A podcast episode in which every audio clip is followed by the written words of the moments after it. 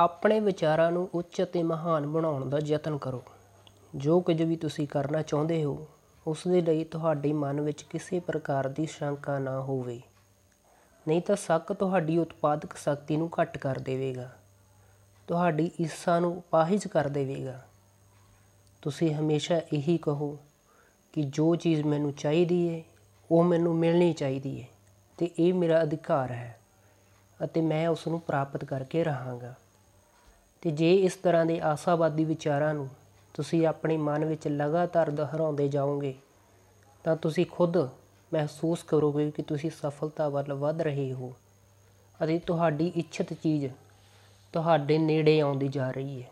ਬਸ ਤੁਸੀਂ ਇਸ ਆਸ਼ਾਵਾਦੀ ਦੇ ਵਿਚਾਰਾਂ ਦਾ ਆਪਣੇ ਜੀਵਨ ਵਿੱਚ ਅਭਿਆਸ ਕਰ ਲਓ। ਬਸ ਤੁਸੀਂ ਇਸ ਆਸ਼ਾਵਾਦੀ ਵਿਚਾਰਾਂ ਦਾ ਆਪਣੇ ਜੀਵਨ ਵਿੱਚ ਅਭਿਆਸ ਕਰ ਲਓ। ਫਿਰ ਦੇਖੋ ਕਿ ਤੁਹਾਨੂੰ ਕਿਸ ਤਰ੍ਹਾਂ ਸਫਲਤਾ ਮਿਲਦੀ ਹੈ।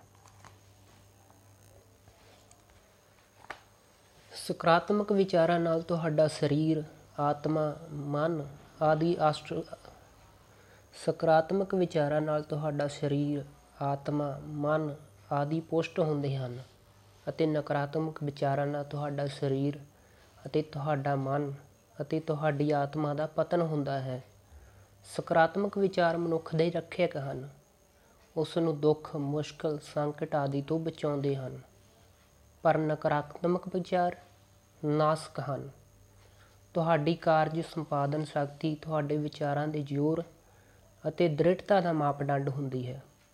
ਬਹੁਤ ਸਾਰੇ ਲੋਕਾਂ ਦੀ ਵਿਚਾਰ ਸ਼ਕਤੀ ਬਹੁਤ ਕਮਜ਼ੋਰ ਹੁੰਦੀ ਹੈ ਅਤੇ ਉਹਨਾਂ ਦਾ ਮਨ ਜ਼ਰੂਰੀ ਕੰਮ ਕਰਨ ਤੋਂ ਵੀ ਘਬਰਾਉਂਦਾ ਹੈ।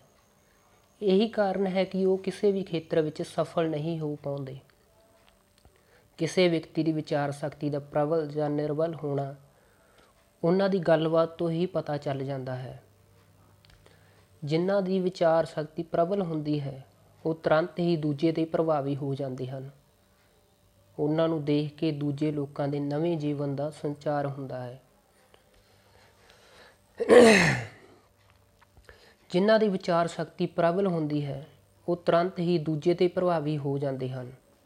ਉਹਨਾਂ ਨੂੰ ਦੇਖ ਕੇ ਦੂਜੇ ਲੋਕਾਂ ਦੇ ਨਵੇਂ ਜੀਵਨ ਦਾ ਸੰਚਾਰ ਹੋਣ ਲੱਗਦਾ ਹੈ ਤੇ ਅਜਿਹੇ ਮਨੁੱਖਾਂ ਲਈ ਸੰਸਾਰ ਵਿੱਚ ਆਪ ਹੀ ਰਸਤਾ ਬਣਦਾ ਦਿਖਾਈ ਦਿੰਦਾ ਹੈ। ਉਹੀ ਸੰਸਾਰ ਦਾ ਸੰਚਾਲਨ ਕਰਦੇ ਹਨ।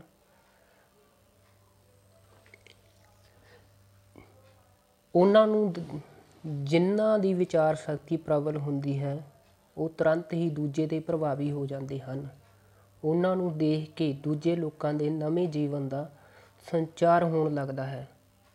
ਅਜਿਹੇ ਮਨੁੱਖਾਂ ਲਈ ਸੰਸਾਰ ਵਿੱਚ ਆਪ ਹੀ ਰਸਤਾ ਬਣਦਾ ਦਿਖਾਈ ਦਿੰਦਾ ਹੈ। ਉਹੀ ਸੰਸਾਰ ਦਾ ਸੰਚਾਲਨ ਕਰਨ ਵਿੱਚ ਸਮਰੱਥ ਹੁੰਦੇ ਹਨ। ਸੰਸਾਰਕ ਜਨ ਉਹਨਾਂ ਦਾ ਆਪਣੇ ਆਪ ਸਮਰਥਨ ਕਰਨ ਲੱਗ ਜਾਂਦੇ ਹਨ। ਸੰਸਾਰਕ ਜਨ ਉਹਨਾਂ ਦਾ ਆਪਣੇ ਆਪ ਸਮਰਥਨ ਕਰਨ ਲੱਗ ਜਾਂਦੇ ਹਨ।